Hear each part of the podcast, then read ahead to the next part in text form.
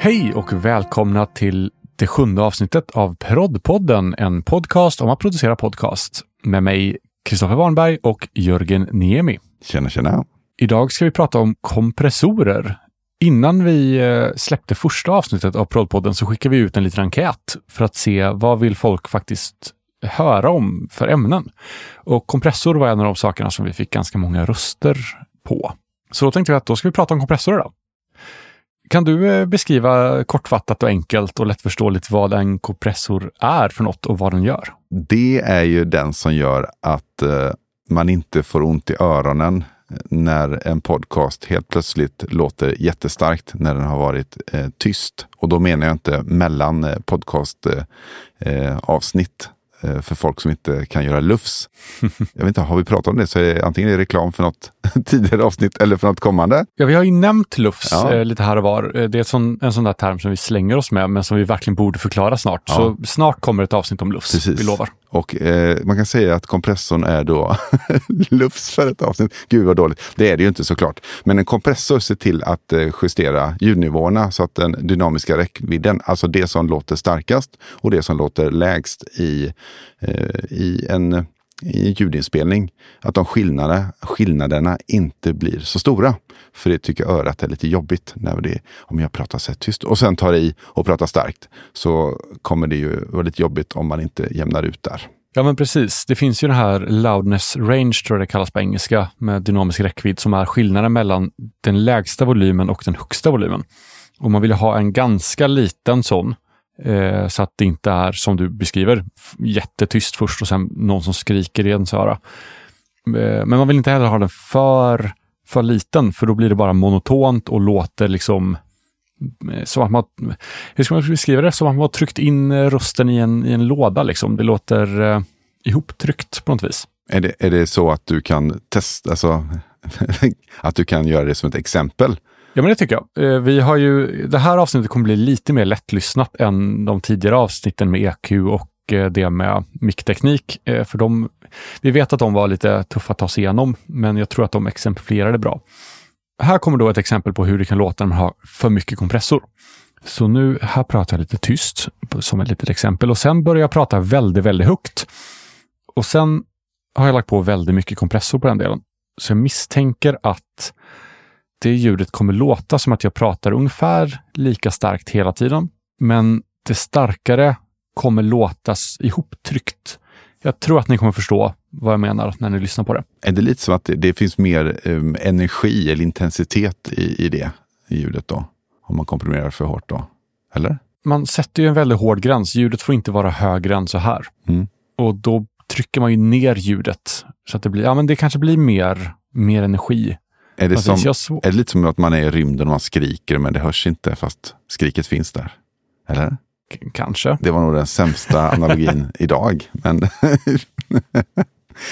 men eh, du, som sagt, när man väl har hört det, när man väl hör hur kompressorn jobbar, då kommer man ju lägga märke till den runt omkring sig i världen. Särskilt om man lyssnar på reklamradio som är designad för att höras i bullriga miljöer. Och de upplever jag har väldigt mycket kompressor på och väldigt starkt generellt sett eh, ljudtryck. ja, det finns ju den klassiska så broadcast-rösten eh, eller ljudet och det är ju väldigt komprimerat. Det är väldigt jämnt så. Ska vi prova? Ska jag göra en, en påa till proddpodden? Jag, jag improviserar lite grann bara och sen så drar du på svin mycket broadcast-ljud så folk får vi pratar om. Ja, men gör det. Det blir ett tydligt bra exempel. Hej och välkomna till Proddpodden med Kristoffer Warnberg och Jörgen Niemi. Men varför är det då viktigt att använda kompressor? Förutom det vi redan har sagt. Ja, alltså vi har ju pratat om det här att det är jobbigt att lyssna på ljudvolymer som går upp och ner. Jag tycker det och många med mig eh, upplever jag tycker att det är för jobbigt. Och eh, en del pratar ju väldigt starkt i början på meningen för man har mycket energi och mycket luft i lungorna som man trycker på och sen blir det tystare för att man liksom kan inte ha, ha ingen luft kvar helt enkelt. Då. Och eh, då kan man ju kompensera för det helt enkelt. Ja, men precis. Och det en kompressor gör i praktiken är ju att um, man sätter in ett tröskelvärde där man säger att allting ovanför, eller som är högre eller starkare än den här nivån, ska sänkas. Så då trycker man ihop topparna och sen har man också ofta en knapp eller en, ett vrede som heter Auto Gain eller Gain Makeup eller något sånt. Där man lägger tillbaka volym. Vilket i praktiken blir att man pressar ner topparna och sen höjer man allting. Så man kan använda en kompressor för att bara rakt av höja volymen eller för att sänka volymen. Eh, men det är de två viktigaste komponenterna i en kompressor, tror jag. Att sänka topparna, höja allt. Och jag tror att, jag förstår det också när jag lyssnar lite på nätet, att det är, det är en, ett missförstånd att tro att det är den här makeup-gainen som är det som är kompressorns eh, yttersta funktion. Eh, men det är ju bara att man vill ju få upp ljudvolymen eftersom du har sänkt den. Den kanske bästa jämförelsen med vad en, hur en kompressor funkar är ju, ja, vi pratar ganska mycket om, eller hänvisar mycket till Booth Junkie. Jag tycker hans Youtube-kanal är helt fantastisk. Men han har gjort en video som vi kommer länka eh, om kompressor, där han pratar om kompressorn som en fjärrkontroll när man sitter och tittar på tv. Du sitter och tittar på en film, du har höjt upp volymen ganska mycket för att det är låg volym på filmen och plötsligt kommer reklam. Och snabbt som fan så får du ta fram fjärrkontrollen för att inte spränga trumhinnorna och sänka. Och sen börjar filmen igen och då är volymen för låg, så då får du ta fram fjärrkontrollen och höja igen. Och då är du en, vad ska man säga, en manuell kompressor. Att du jämnar ut ljudnivåerna så att det blir, blir bra att lyssna på. Du pratar ju ofta om att du stör dig på det här, det här pumpande ljudet som kan uppstå när man använder kompressor fel. Vill du förklara lite vad det, vad det innebär? Ja, det här blir ju en liten subjektiv. Jag, jag lyssnade lite grann på hur, vad det är som händer i praktiken och vi har inte kommit in riktigt på begreppen, vad de kallas på en kompressor. Men det som händer är att om du har mycket kompressor på och sen så har du då gjort din makeup gain för att få upp volymen såklart. Och sen är det ju hur du beter dig med eh, eh hur, hur snabbt du vrider upp eh, volymen igen. Och gör du det för långsamt så hinner nästa topp komma som ska vrida ner igen och då blir det en sån pumpande effekt. Så förstod jag i alla fall när jag försökte vetenskapligt lyssna på, på den här videon vi länkar till. Det blir ju lite som att man, om man sitter och lyssnar på, på stereo eller på radio, så sitter man och höjer och sänker med volymknappen hela tiden. Liksom. Det är lite roligt att vi refererar till radio flera gånger här nu. Jag vet inte, är det någon som lyssnar på radio? Jag, jag lyssnar inte på radio, men jag är uppväxt under tiden där radio var en grej. Så. Ja, men jag har hört att folk lyssnar på radio. Eh, så att där är en bra exempel på det. Jag kan säga att även webbsändningarna och de här klippen som kommer från radiokanalerna på sådana här ja, olika sociala plattformar, kortklipp, där har de fortfarande anskrämliga ljudtekniken att boosta på saker, upplever jag. Ja, det har de kanske. Det är ett sound de vill ha, tror jag. Mm. Ja, men många vill ju ha det här Howard Stern-ljudet. Han har ju en viss, eh, den här radioprofilen, har ju en viss eh, ljudbild liksom och det är väl något som folk eh, vill efterhärma. Och då är ju kompressor en viktig del av det. Men om vi kan, vi kan gå tillbaka då till din, du förklarar väldigt väl där hur du låg med fjärrkontrollen i högsta hugg. Och vi kan ju ta de fyra olika begreppen. Eh, ska jag läsa upp dem och sen så kan ju du berätta den här fantastiskt roliga analogin som, som jag skrattade gott åt förut. Ja, men kör så. Vi har något som kallas för threshold. Det är alltså vid vilken tidpunkt eller vid vilken decibelnivå du ska agera överhuvudtaget. Alltså ditt tröskelvärde. Typ om du tycker att minus 12, det är en bra toppnivå du vill ha för, din, eh, Eh, för att din kompressor ska börja jobba. Du vill inte att det ska vara förstärkt över det. Och sedan då har man ju oftast en ratio. Det är alltså när du säger nu ska jag börja sänka volymen. Hur mycket ska jag sänka volymen per decibel som den går över. Om jag har tolkat det här rätt. Det här är lite så här äh, klurigt att förstå först, tyckte jag i alla fall. Men det är ju att det finns ju något som heter limiter också, som säger nej. Minus 12, mm. inte mer, stopp. Men det kan göra att du kan bli en, äh, jag vet inte riktigt hur det låter en limiter är riktigt där. Blir det lite som, som en, att den klipper då? Eller hur blir ja, det? Ja, en limiter är ju i princip en, en kompressor som man drar till max. Ja. Där man bara säger att nu är det, nu är det stopp. Vi sänker inte lite grann utan vi sätter bara ett, ett hårt stopp på volymen här. Precis. Och så, så den här ration då, ratio, ration, den är liksom hur mycket, eh, hur mjukt du då eh, sänker volymen. Hastigheten på volymsänkningen kanske? Ja, men precis. Och hur mycket man faktiskt sänker den. Ja. Och den är väl någonstans eh, 3 till 1 på röst, tror jag. Någon sån här kan man 3 ha. till 1 eller 4 till 1 har ja. jag fått lära mig. Precis om man sedan går vidare då är ju attacken. Och det är ju hur snabbt du ska reagera på att göra den här sänkningen som ration säger när du når din, ditt gränsvärde, din threshold. Och sedan har du sänkt volymen, men så försvinner den här piken och då har du release eller ja, släppet. Då släpper du kompressorn eller den här ratten. Tänk att den fjädrar tillbaka. Och hur snabbt vrider du tillbaka volymen egentligen då? Så det är ju egentligen, eh, om man tänker sig att man ser ett vred och så, så vrider man det fram och tillbaka eh, utefter hur eh, volymen är. Eh, och man kan ju, rent tekniskt sett kan du sitta och göra detta, men det är ju väldigt jobbigt för det här är ju en automatiskt magisk sak som fixar det åt dig i realtid. Det är jättehäftigt. Ja, men verkligen. Och jag sprang på den här förklaringen på Instagram för ganska länge sedan nu och blev helt förälskad i den. Där de jämför, tänk, en, tänk kompressorn som din mamma. Du sitter på ditt pojkrum eller flickrum och lyssnar på, på tung metal. Och eh, som alla som gillar metal, inklusive jag, eh, så vill man ju dra på det på ganska hög volym. Och då blir ens föräldrar kanske inte så glada. Så då eh, ber de en att sänka.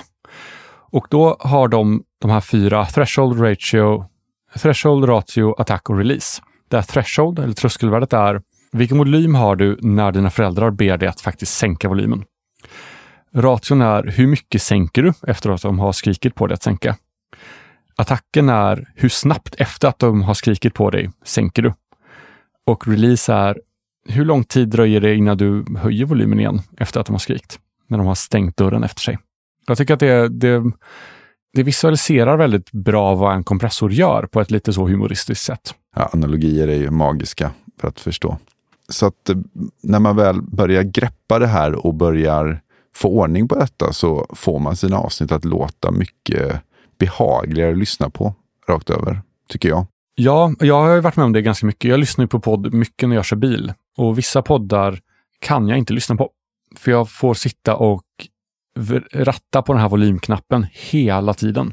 Och det går inte att, att lyssna på för min del, för det blir... Jag vet inte om jag är arbetsskadad efter det här, eh, men det, att sitta och höja och sänka, höja, sänka, höja, sänka, det, det ger en sån jävla dålig lyssnarupplevelse. Precis. Sen finns det ju, för nu har vi pratat om vanlig kompressor som, som sänker topparna och sen höjer allt. Det finns ju också så kallad uppåtkompression som istället för att titta på höga toppar eh, och sänka dem och sen höja allting, titta på det som är tyst och bara höja det som är tyst. Waves har en, eh, en kompressor som heter MV2 som är en sån här uppåtkompressor i kombination med en vanlig kompressor. Så man har två rattar den ena är att höja det som är väldigt lågt och det andra är att sänka det som är väldigt högt.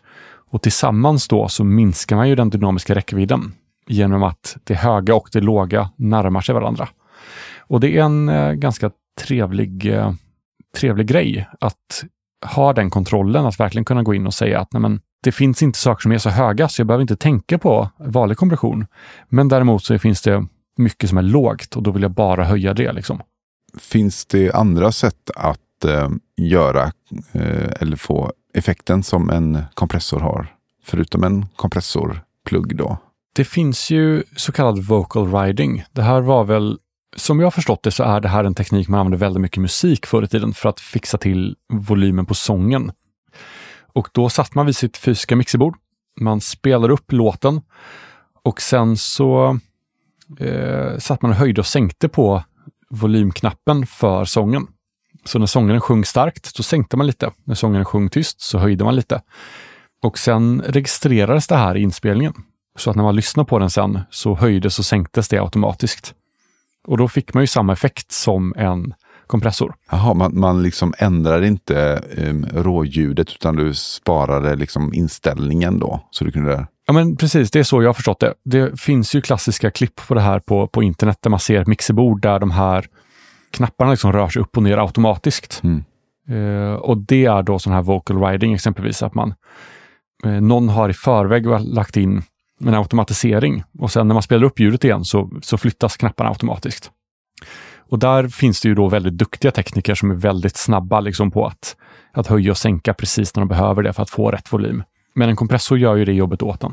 Och vi har ju pratat om, eh, eller i mitt, mitt huvud så har vi pratat mest om mjukvara, alltså pluggar i Reaper och liknande. Men det finns väl också hårdvara? va? Ja, men precis. Nu för tiden används ju mestadels mjukvara, alltså plugins och tillägg i datorn, mjukvara. Eh, men innan det fanns så var ju allting, alla effekter var ju hårdvara. Då hade man ju redan när man spelade in ljudet så hade man en EQ, en kompressor, en limiter och så vidare.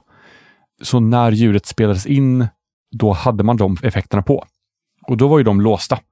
Så hade du en dåligt inställd EQ eller kompressor när du spelade in ljudet så fick du leva med det. Nu spelar vi ofta in ljudet rått så man får liksom så mycket information som möjligt och sen fixar man kompressor och EQ och sånt i efterhand. Och där finns ju en viss fara. Exempelvis de här Roadcaster Pro, eh, superbra mixerbord. De har ju en del förinställningar. Exempelvis kan man ställa in att den har en, eh, en kompressor på eller att den har en eh, brusreducerare eller en gate. Och då applicerar den det på ljudet direkt. Men om man då har, om det appliceras dåligt så är man ju fast med det dåliga ljudet. Så jag brukar försöka att aldrig ha sånt igång. Möjligtvis en limiter kan vara bra att ha för att inte, för att det inte ska dista ifall det blir väldigt högt väldigt plötsligt. Men i övrigt så försöker jag att inte ha ha effekter på vid inspelningstillfället. Nu är det ju inte exakt detta, men relaterat är ju att tänka på när man köper en hårdvara är ju vad, vad gör den med ljudet? Och ibland vill man ju särskilt klassiska Eh, gamla pluggar eller pedaler eller vad det kan vara som är då inte pluggar då, pluginer, men eh, riktiga effekter. De har ju vissa skönhetsfel eller sätt att vara som man är ute efter. Men när det gäller mikrofoner så upplever jag att det är därför jag har den micken jag har. Det är för att jag vill att det ska vara så rak frekvenskurva som möjligt egentligen. Jag vill att den, och lågt brus då. Vilket gör att jag får krångla och ha ett värderat rum här nu då. Men om man har till exempel då som eh, Röde Podcaster som är en ganska populär mick så har den ett frekvensområde som gör den jättebra för tal. Men den har en dipp på det lägre och sen så händer det någonting eh, på de högre frekvenserna också, om inte jag minns fel här, som gör att du får det ljudet du spelar in och den micken låter på ett visst sätt. Och är du ute efter den eh, och det passar din röst så är det ju inga problem. Men har du en röst där du kanske vill fånga frekvenser som inte den tar upp, då får du inte den informationen. Eller inte lika mycket i alla fall. Så sånt är också generellt bra att tänka på helt enkelt. Jag vet inte hur du upplever din mick. Har den någon kurva som du är nöjd eller missnöjd med? Min mick har ju faktiskt eh, två inställningar eh, som man kan ställa in. Och då har, kan man ha en high pass filter som då klipper bort de här låga frekvenserna som vi pratar om att man vill ha bort. Och sen har den också en eh, så kallad presence boost som lägger till lite, lite luftighet och lite sådär i de högre delarna av frekvensspektrat. Och jag har faktiskt märkt att jag gillar att ha på presence boost på min mick. Jag har på det just nu. Jag har alltid på det när jag spelar in. Så jag vill inte ha ljudet rakt av som det är. För jag tycker att ljudet som mikrofonen ger mig med presence boost är bättre än vad jag lyckas få till när jag mixar. Mm. Så där har jag testat och jämfört och sådär och insett att men där gillar jag faktiskt den effekten mer. Och det finns ju, eh, om man ska återgå till kompressor, det finns ju många som faktiskt köper de här hårdvarukompressor fortfarande och använder dem för att de gillar ljudet. Man pratar ju ofta om att en kompressor ibland kan färga ljudet. Det vill säga att de, när en kompressor används så blir det som en liten, liten EQ. Den lägger till frekvenser, eller höjer vissa frekvenser här och var, vilket färgar ljudet och gör det lite annorlunda. Det är knappt märkbart tycker jag, men jag har ganska dåliga öron för att eh, höra det. Men många gillar ju det här analoga ljudet och vissa, även digitala kompressorer, har ju att man kan sätta igång en, ett lite, lite brus eller sådär som föregångarna, de riktiga kompressorerna, de hårdvarukompressorerna hade. Precis, för till, till, för till slut så handlar det om vad är det du är ute efter för ljud. Så det finns ju egentligen inget rätt och fel. En dålig mick är ju kanske då om det är för mycket brus och sånt där, sånt som gör att ditt, din, din inspelning blir liksom svårjobbad. Men annars hur frekvenskurvan ser ut är ju upp till dig, din röst då. samma sak med hårdvarupluggar och allting. Vad ska du ha det till? Jag tänker att vi kan väl avrunda med en liten genomgång av eh, de kompressorer som vi använder och varför vi använder dem. Har du någon favorit som du brukar använda?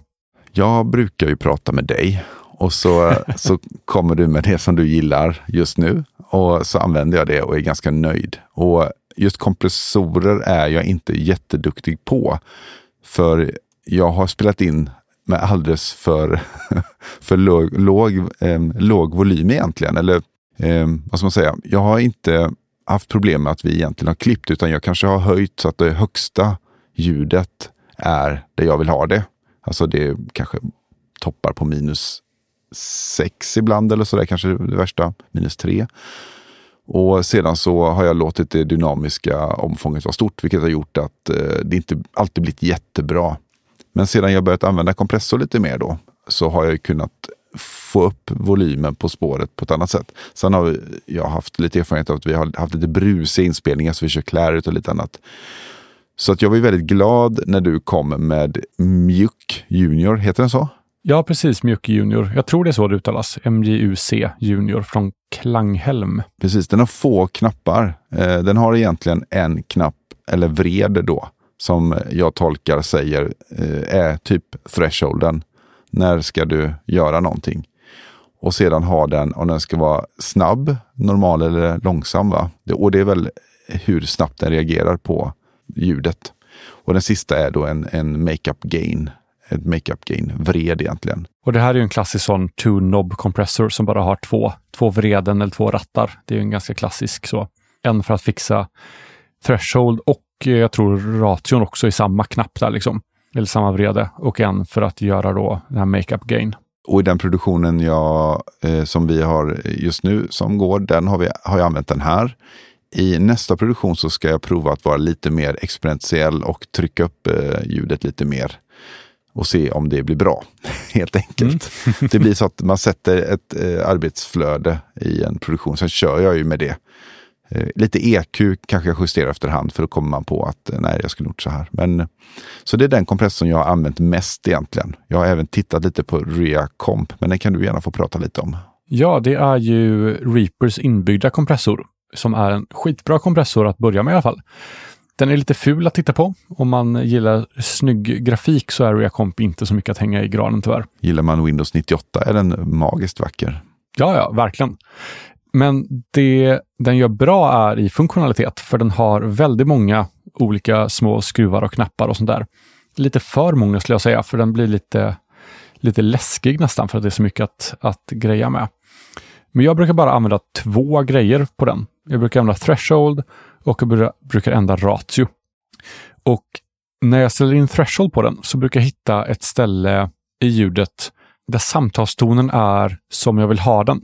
Ett bra exempel på jag vill att det här är den normala samtalstonen. Sen sätter jag ration precis ovanför den. Det betyder att allting som är starkare än normal samtalston kommer sänkas. Och sen ändrar jag ration till 3 eller 4. Och då med ration så ju högre ratio du har, desto mer kommer ju ljudet sänkas. Men det kommer aldrig gå ner under din threshold så att säga. Sen vill jag nämna en sista bara innan vi rundar av och det är Arvox eh, som står för Renaissance Vox tror jag. Eh, som ligger i Renaissance-sviten från Waves. Grått Eko som vi intervjuade för två veckor sedan. Det här är hans favoritkompressor om jag inte missminner mig, eller om han inte har ändrat sig. Och den är trevlig för att den, som vi pratade om tidigare, att den färgar ljudet. Arvox har en tendens att, att färga ljudet ganska mycket. Det ger en liksom en, eh, vad ska man säga, en så här gritty känsla. Som, eh, det är svårt att förklara. Man får, eh, man får testa den. Jag kanske lägger på lite Arvox här för att se ifall ni som lyssnar faktiskt hör, hör någon större skillnad. Så får ni avgöra själva hur det låter. Det är väl allt vi har tänkt säga om kompressorer, va? jag tror det. Det är ju, vore väldigt kul om folk hör av sig med sina kompressorminnen eller åsikter eller vad ni tycker själva om detta. Ja, men precis. Och om vi har fått någonting om bakfoten så rätta oss gärna. På Kvarnberg Productions på Facebook så kommer vi lägga upp ett eh, Facebook-inlägg om det här avsnittet. Där får ni jättegärna gå in och kommentera både era egna krigshistorier från kompressorträsket och eh, om ni tycker att vi har fått någonting helt fel. Eller skicka ett mejl till oss på, ja, mejladress kommer finnas i show notes också. Men vad bra. Nej, men då känns det som att eh, jag ska in och leka med kompressor nu. Ja, alltså när man väl börjar grotta lite i det så är det ganska kul. Eh, men man får hålla det kunskapen vid liv för att den ska sitta där. Men grymt! Jörgen, då hörs vi igen om två veckor. Det gör vi. Ha det fint. Så får du ha det så bra. Hej hej! Hej då!